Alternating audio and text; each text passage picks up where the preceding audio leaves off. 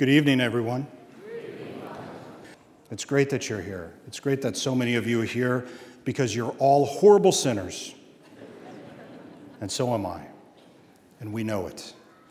And so it's good for us to begin Lent this way, even though it's not a holy day of obligation.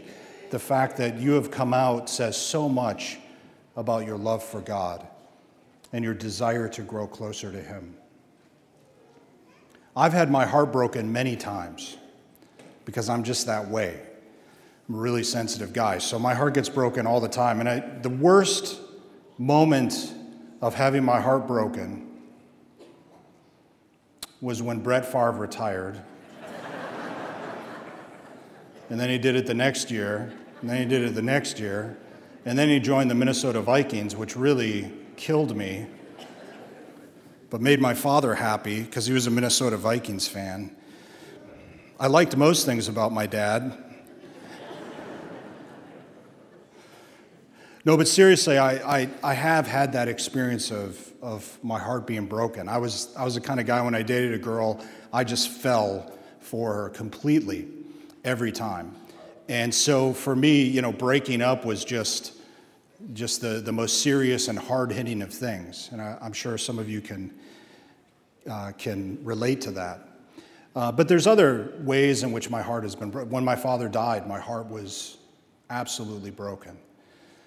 You know, these moments in life where we have that, that experience of, of our heart just being torn, just torn to pieces. And that's what we hear in the, the first reading. Rend your hearts not your garments.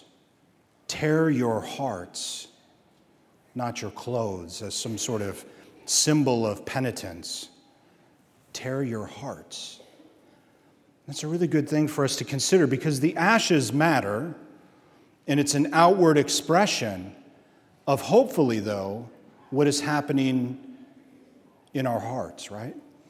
It's an outward expression. We don't, we don't put on the ashes to be showy or out of some sort of superstition or, or something like that. They're a reminder to us, perhaps, that we got to get back to the Lord. Come back to me with your whole heart. And there's, there's so many people, this is just sort of the typical human experience, right? Of um, maybe not practicing our faith as ardently as we should not making it to church as often as we ought to, and then Lent's upon us. We remember it's Ash Wednesday and we think, oh, I better get back to it. Good. That's good. Or, you know, maybe you're here frequently or even every Sunday. And, you know, coming back on Ash Wednesday is a reminder of, you know what, I still have work to do. Even though I'm going to church, even though I'm a, I tend to go to church every week. Um, I tend to. Uh, you know, even though I'm coming back, even as, even as your priest every week, you know, multiple times a week, I still have work to do myself. And that's what Lent is about. We, we, we just want to be honest with ourselves. What, what do I got to work on? You know, is it my relationship with my wife, with my children, with my husband, with the church, with God, with, you know, it could be any number, and complexity of those things. And that's fine. One thing I would encourage you to do is not bite off more than you can chew. Um, kind of like when we make our New Year's resolutions. For those of I don't do that, but for those of you who do that, you know, I'm going to do this, and I'm going to I'm going to go to the health club every day, and I'm going to never eat sugar again, and I'm going to pray the rosary every day, and I'm going to. We start lining them up, and then you know, Thursday hits, well, maybe I'll do two of those, you know, and then Friday hits, well, and then you're in the confessional. Conf- you don't have to confess it, just so you know. Um, so, so I think it's good for us to just maybe look at a couple of things. How many children do we have? Well, children. I mean, if you're a children, you're not a teenager. How many children are here? Raise your hand. Children little ones, like, I don't know, K through five. Raise your hand. All right. Okay, put your hands down. By the way, it's awesome you're here. I'm so happy you're here. Um, did you drive your parents, or how did you get here? how did your parents get here? So, so children, little ones, it's enough to say, you know what? I'm going to try not to fight with my brother as much. I'm going to do what my parents asked me to do the first time they ask. All of, can you imagine? Now, here's the thing you might think, well, gosh, Father, that's kind of hard. Can I wait till the second time? Well, imagine just how much better your relationship with your parents would be. Just making a little change like that, you know? Or parents, right? Your kids end up acting like kids because, you know, they're kids. And we lose our patience maybe very quickly. Or, you know, you come home from work and you're tired. Absolutely, you're tired. You come home and, and with the kids or with the, with the husband or whatever, it's, you've got a great excuse to be short with them. A great excuse. But that doesn't mean you have to do it. Or, um, you know, children, back to the children. I really want you to, to pray every night before you go to bed. And parents, a great thing you could do is, is actually lead your kids in prayer. And it doesn't have to be long.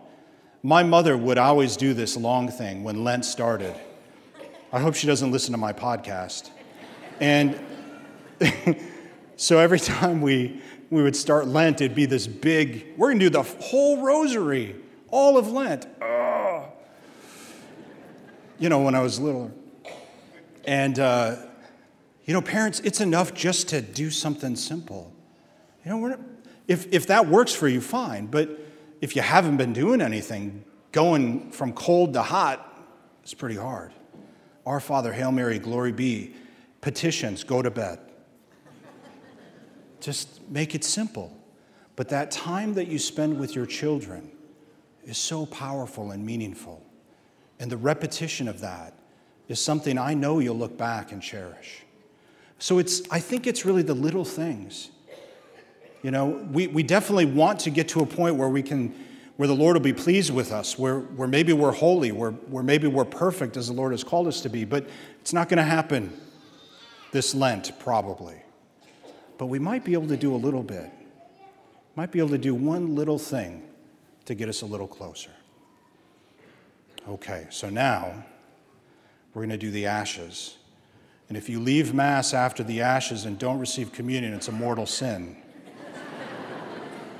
it's actually not. Uh, that's a joke. But if you can stay with us through communion, obviously we'd really love for you to stay with us. I know some people maybe you can't, but it's an invitation to stay with us and pray, to receive the Eucharist, which is, of course, even more important than the ashes. And so now I'd like our servers to come up and our deacon to come forward. We'll bless the ashes, and then we'll, uh, we can have our extraordinary ministers come up. Maybe we'll just have you right here.